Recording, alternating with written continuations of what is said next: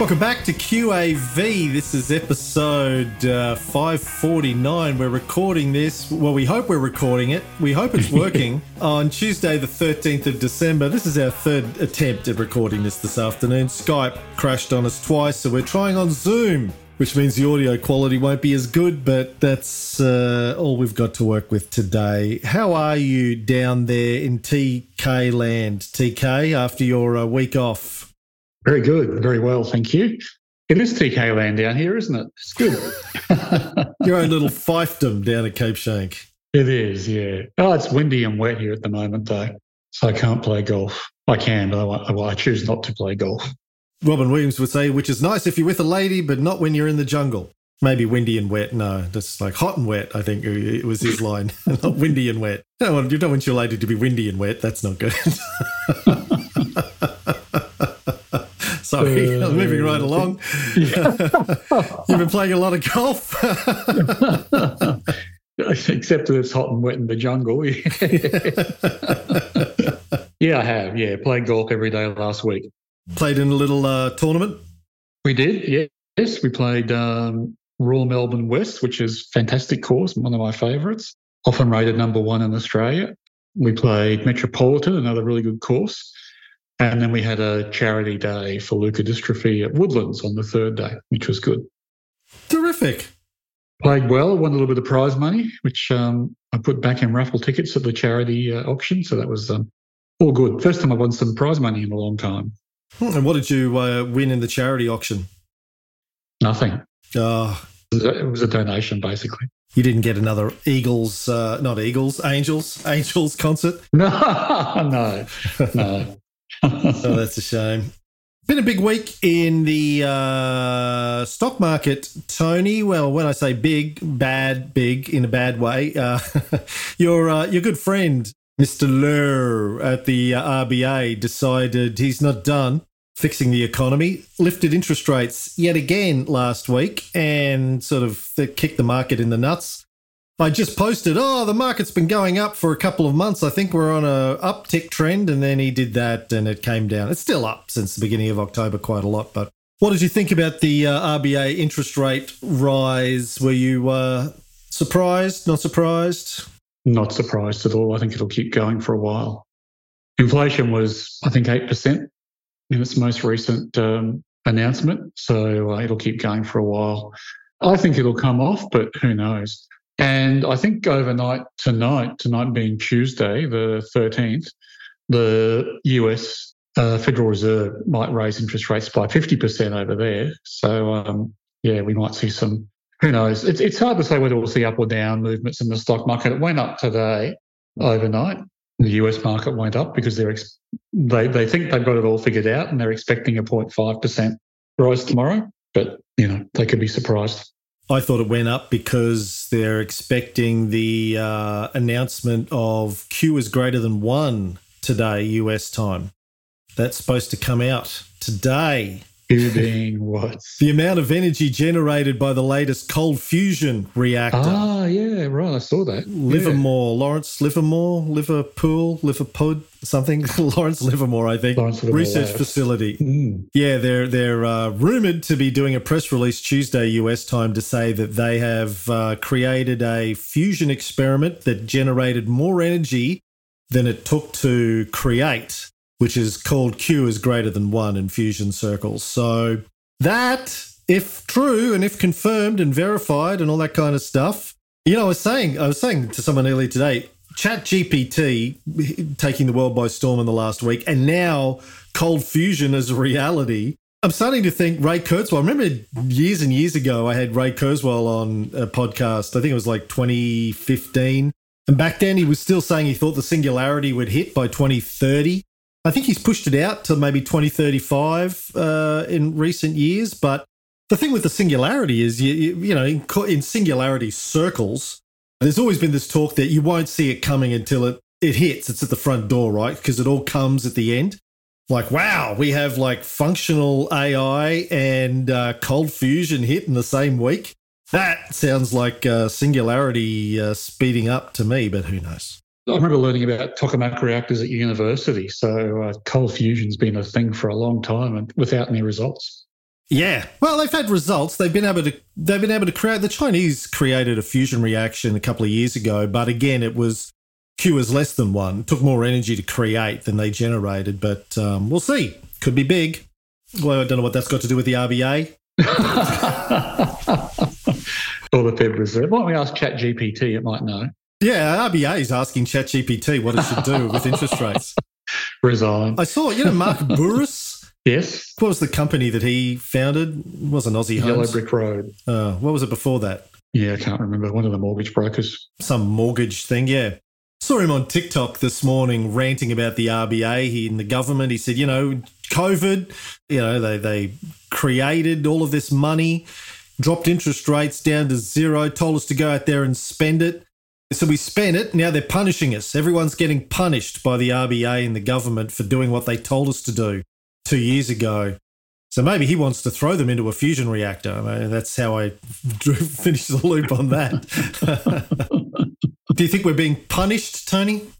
I think it is a bit like a pendulum swinging at the moment because personally, I think the real danger is that uh, interest rates keep rising, and but inflation comes down because it hasn't been. It's not being caused or influenced by interest rates. Being caused by supply chain constraints and the Ukraine war, amongst other things. So, you know, it's a blunt instrument. Well, uh, moving on, coal is a buy again, and iron ore is a buy and again, iron ore and gold, and gold. I know. I didn't find any coal stocks on the buy list to buy this week, but um, I did buy some GRR last week. It was nice. I tried to buy FMG yesterday, but it was having a down day. Having a down day Right. again today. Last time I checked too, it was first thing this morning. But um, yeah, that's exciting. What do you think is going on with coal, iron ore, and gold?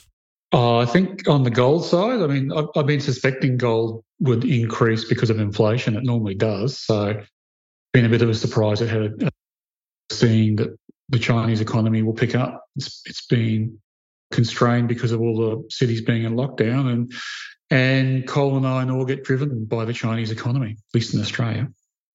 Uh, okay, well, moving on to a portfolio update. Dummy portfolio still doing good since inception. 15 versus 7 against the STW. Still hasn't changed much from, la- from last week.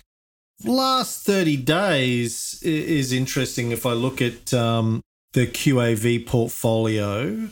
It says that uh, we've had a good 30 days versus the STW. It's saying we're up 4% in the last 30 days versus the STW, which is up 0.8%. So um, if I look at it from a financial year perspective, we're still seriously underperforming. STW 16% versus our 3 to 4. But in the last 30 days, it started to uh, turn around. Looks like we've we've our stocks have uh, outperformed in the last 30 days. So with uh, you know some thanks to CLX, which is up 28% in the last 30 days. LAU is up 16%, NCK up 13.5%, NHC up 11.5%. Some of the big winners. So um, yeah, let's uh, see how we go. Yeah, it swings and roundabouts in the market, isn't it, in the short term?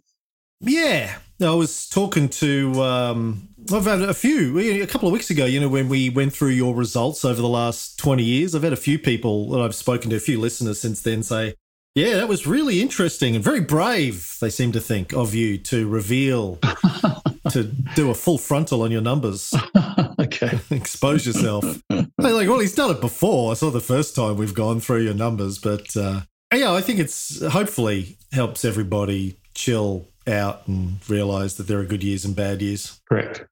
What else do you have on your notes to talk about before we get into the Q and A and the pulled pork TK? Yeah, I had uh, just a couple of things.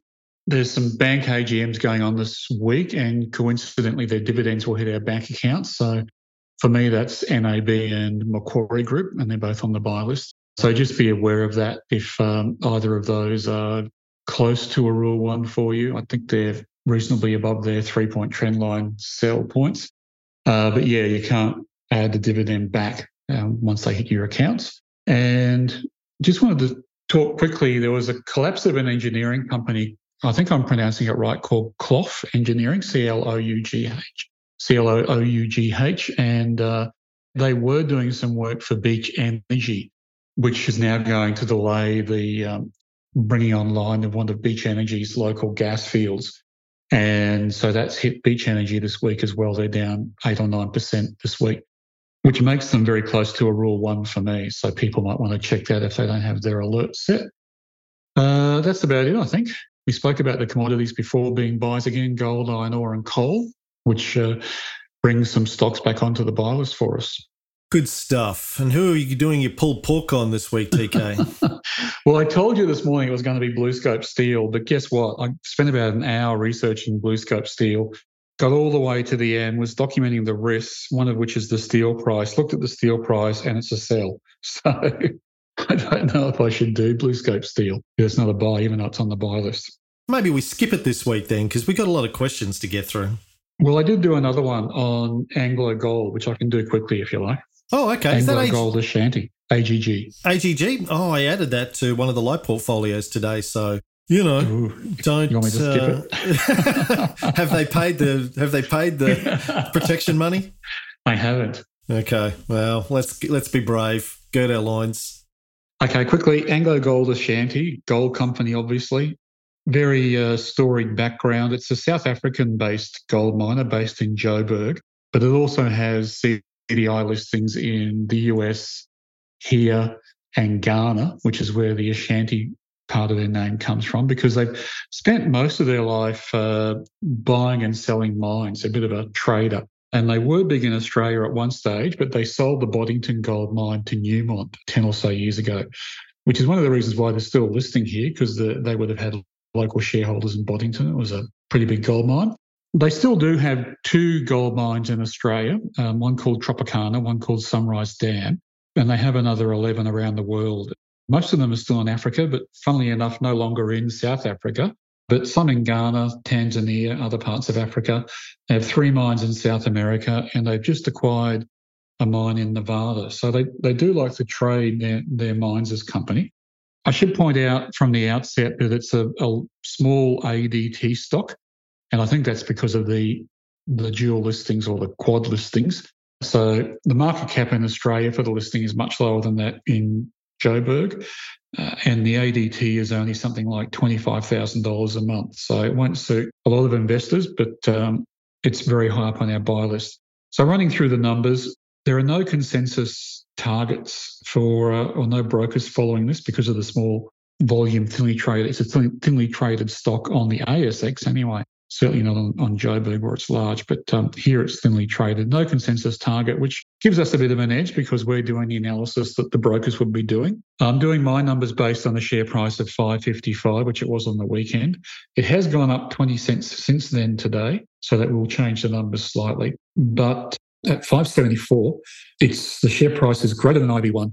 There's no IV2, but it's much less than the net equity per share, which is 1484. So it scores for that and also, of course, for, for therefore being book, less than book plus 30. Stock Doctor Financial Health is strong and steady. The PE is 8.81. It's reasonably low, but not the lowest in three years. So it doesn't score for that.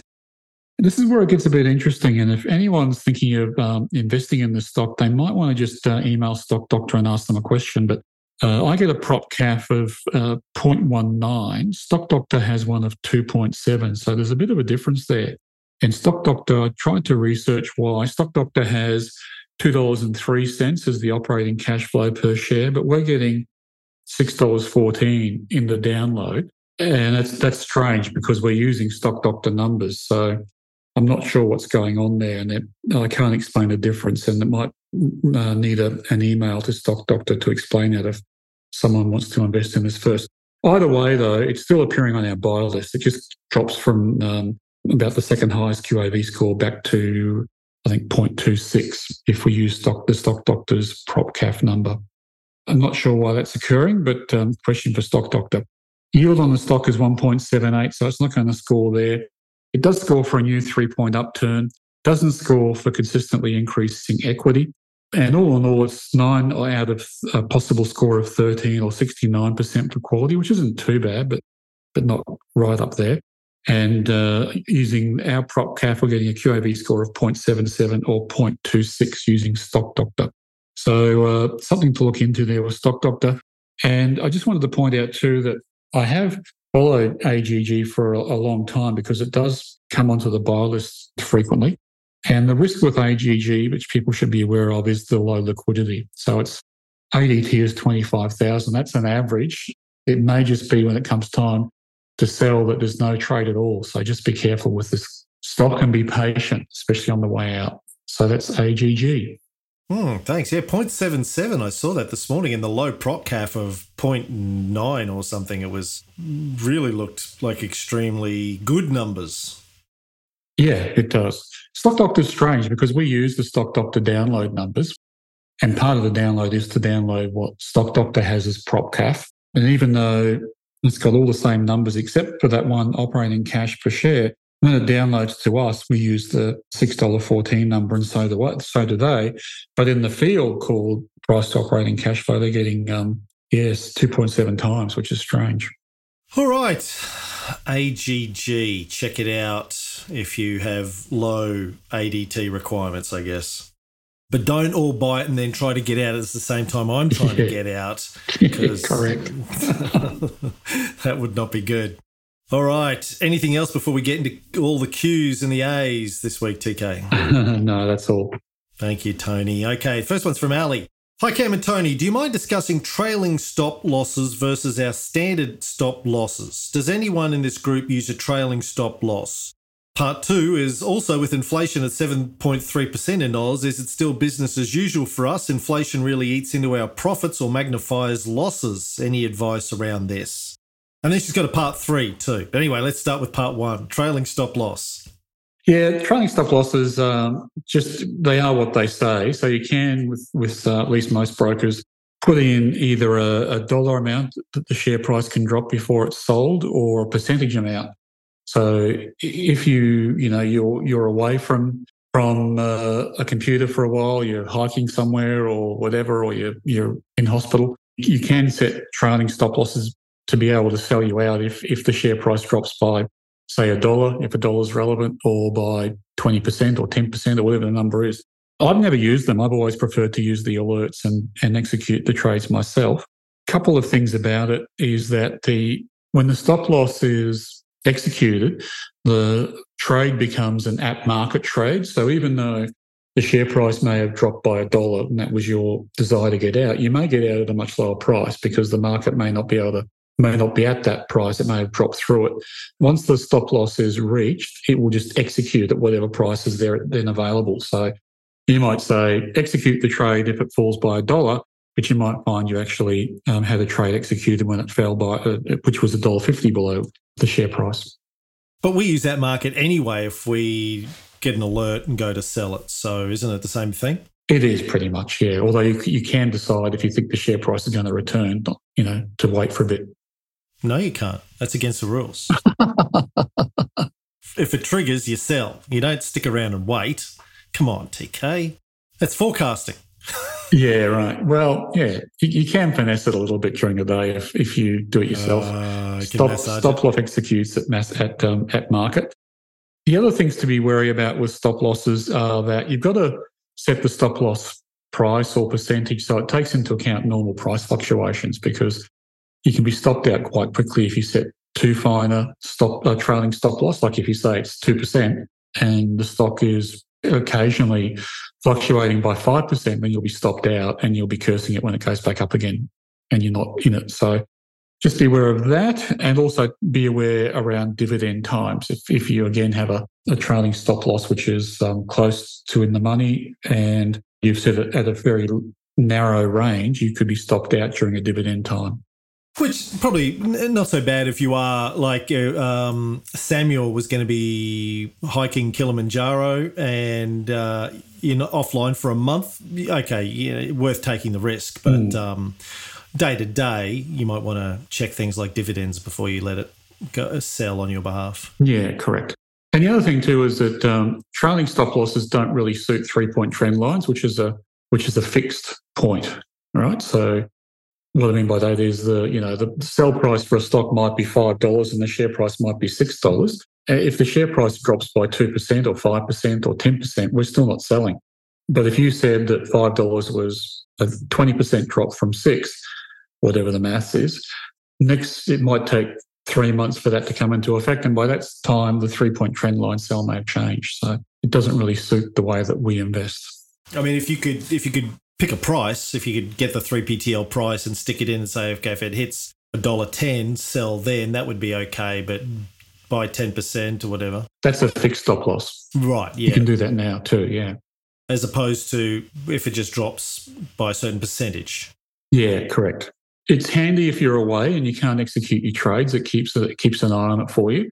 But otherwise, if a stock drops that dramatically, like say for example, Beach Energy did during the week, and you had a five percent stop loss on it, it may well have plummeted through that five percent, and you're out at eight percent which in my case still wasn't my rule one, because which is 10%. So using that kind of percentage based stop loss didn't wouldn't have really worked in my case, and I'm still holding it, whereas I would have been sold out, but not at five, probably at eight. Okay. What about uh, Ali's question about inflation? Business as usual? Yeah, it is in terms of QAV. I mean, the business environment in times of high inflation is different to the business environment in times of low inflation. We don't have all the dot com stocks going to the moon when, when we've got interest rates um, which are higher. So that's one difference. I'm always reminded of Warren Buffett's words when he when he says that uh, a quality business is one that can raise prices at any stage during the cycle. And we're trying to find quality businesses, so hopefully the ones that we're we're invested in won't be that affected by inflation. And and uh, Buffett talks about the moat and being able to rise raise prices during inflation because of the quality of the business and because it's a it's selling a product that uh, people want to use. So you know your Heinz tomato sauce, um, Google, that kind of thing. So they're they're going to always be able to sell things during periods of high inflation. But but we do see businesses come in and out of the mix during periods of high inflation. So high inflation usually hurts discretionary retail expenditure. So we might see that Myer might struggle a little bit during a period of high inflation. And typically the supermarkets will be bought up by people wanting a safe harbour because, again, it's, it's a basic need and uh, people will still want need to buy their food. And supermarket sales often go up during periods of high inflation because restaurant meals go down. People eat out less and they buy and cook at home more. But what I found is that the supermarket companies' share prices go up, so their PEs expand during periods of high inflation. So even though they offer a safe harbour, they're not a, not necessarily a, a good investment to own. There will be phase shifts in the market, is probably the best way to put it, but um, the process will still take that into account. And we'll find that you know stocks that can't put their prices up will come off the buy list, and those that can will come on.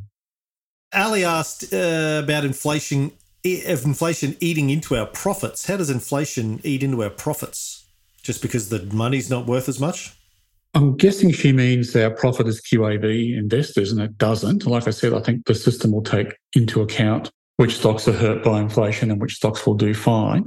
If she means eating into the profit of the businesses we invest in, again, it's the Buffett saying if we're invested in quality businesses, they'll maintain their profits in a high inflation environment.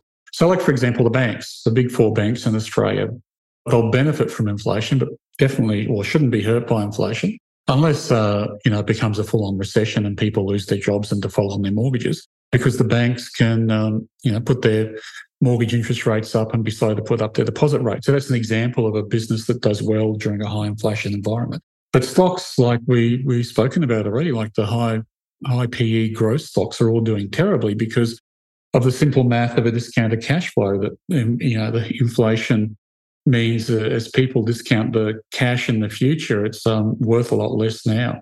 When inflation's at, at near enough to zero, a dollar you earn in 10 years' time is worth the same as a dollar you earn now. So you can push the, the profits of these companies down the track and still expect to make money at some stage. But when, um, you know, at running at eight or 9% inflation, if the company doesn't turn a profit for 10 years, that profit's worth half what it is now. So therefore, the amount you want to pay for that dollar in 10 years is half what it was last year when inflation was very low. All right, part three of Ali's question. I'd be keen to hear how Tony comes up with the hurdle rates. Yeah, sure. So again, I guess she's meaning IV1 and IV2.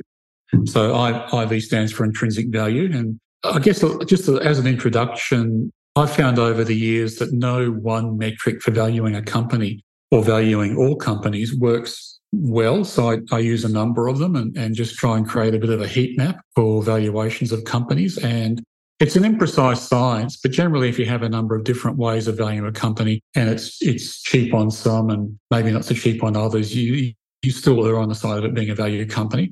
But um, two ways to do it basically, you can use the assets of the company, which is why we talk about net equity per share or occasionally net tangible assets per share. And, and are we paying more than that for the company or less than that for the company? But in terms of hurdle rates, IV1 and IV2 basically saying that uh, we have a company which is making a profit and that profit can be expressed as a return on our investments. And is that return high enough? And, and to decide whether it's high enough, we use the term hurdle rate to uh, set the bar for what's high enough. So IV1 is, I guess, my own metric. And historically, I, I started to use it as a way of saying if I've got a, port, a concentrated portfolio of 15 stocks, I only want to add a stock which is going to improve the overall return on investment of that group to me. So I'm looking for stocks to add to the portfolio, which is which have a higher return on the investment than what the portfolio generates. So 19.5% over time. That's the hurdle rate I'm looking for. And so I'm looking for stocks which will give me, if I pay the price that they are now, their earnings per share equate to more than a 19.5% return. That's a pretty thin list of stocks because that's a high hurdle rate. So most people, when they talk hurdle rates, are talking sort of single figure numbers or maybe 10% as a hurdle rate. We're talking double that. It might be easier for Ali to think of it in the reverse or the inverse. So the, the IV calculation, if it has a hurdle rate of 19.5%, is like saying if I put 1 over 19.5, I'm going to get a, a PE ratio of around 5. So that's the, the inverse of 19, well, inverse of 20% is 5. So we're looking for stocks which have a PE ratio of less than 5 is, is the other way of expressing a hurdle rate of 20%. But we see them, they're on the buy list. There's plenty of stocks on the buy list which have a PE ratio of 5 or less, but they are very deep value stocks. And so I, you know, from time to time in different market cycles, I've found that looking for that kind of stock was was getting pretty thin on the ground and it was hard to find them. So I have other metrics, and IV2 is the most common metric, which is used by the stock market. And it basically says if I can invest my money in the most risk free asset out there, which is generally accepted to be government treasury bonds, so 10 year bonds, then at what, at what return am I prepared to take the risk of leaving a treasury bond and investing in the stock market, which is inherently much riskier? So I know if I buy a treasury bond, I'm going to get, say, 3% or around that from the government. And the government is is more likely to be here than a company on the stock market is after 10 years and I'll get my money back. And I will have earned 3% along the way. Not a great return, but it's often spoken of as the risk free return. It's the least risk in the, in, uh, in the investing universe. So how do I measure that up against the risk and reward of the stock market? Well, I add what's called the risk premium to that 3%. And it's generally, I guess, accepted that uh, the stock market has a 6% risk premium compared to government bonds. And so the hurdle rate for IV2 calculations is simply 6% plus the current RBA cash rate, which is usually the 10 year bond yield. And so that's been going up recently. And so the IV2 hurdle rate's been going up as well. But that that's sitting at around 9% now, which is a much lower metric than um, IV1. But that's generally what people are using in the market. And analysts are plugging into the discounted cash flows, which I just spoke about. So they'll use around 9% at the moment. And they'll be saying that uh, if I can take a company and look at its, its cash flows over the next 10 years and then discount them back, I'm using a 9% hurdle rate, which basically means it, that's like a 9% inflation rate. And what's a dollar worth in 10 years' time? Well, I have to discount it back by 9% a year. And the rule of 72 tells us that if we invest it in the stock market and get a 9% CAGR, in eight years' time, we'll have doubled our money. It's, it's the reverse of that. So a dollar in eight years' time is worth 50 cents now if I discount it by 9% over the intervening period. And so that's what a discounted cash flow is. And that's what the hurdle rate is that, that's being used in most analyst models and we just simplify that by taking it as the return that we need before we invest, which is called IV2. And that's the end of the free episode of QAV for this week. If you're a new listener, I just should let you know how this works. So we have a free episode every week, runs for about half an hour. We have a premium episode also every week. It goes for another 30 to 60 minutes, depending on how many questions we get. It's where Tony answers questions from our club members. If you want to check out the premium episodes and all the other benefits of being a QAV club member, which is access to the checklist and, and the Bible and uh, the private Facebook uh, groups and the other comms channels that we have, invites to the dinners, Zoom calls, etc., etc. Just sign up for the two week free trial and check all that stuff out. You can do that at qavpodcast.com.au. Look for the um, free trial button there. And if you uh, like the idea of value investing QAV style, but don't feel like you have the time or resources to uh, you know, learn how to do QAV for yourself, think about signing up for QAV Lite. That's our relatively new service where we send you the stock tips every week. And then we also monitor those stocks in a portfolio. And if they become a sell, we email our QAV Lite members and tell them that it's time to sell that stock and what to replace it with. Check that out too.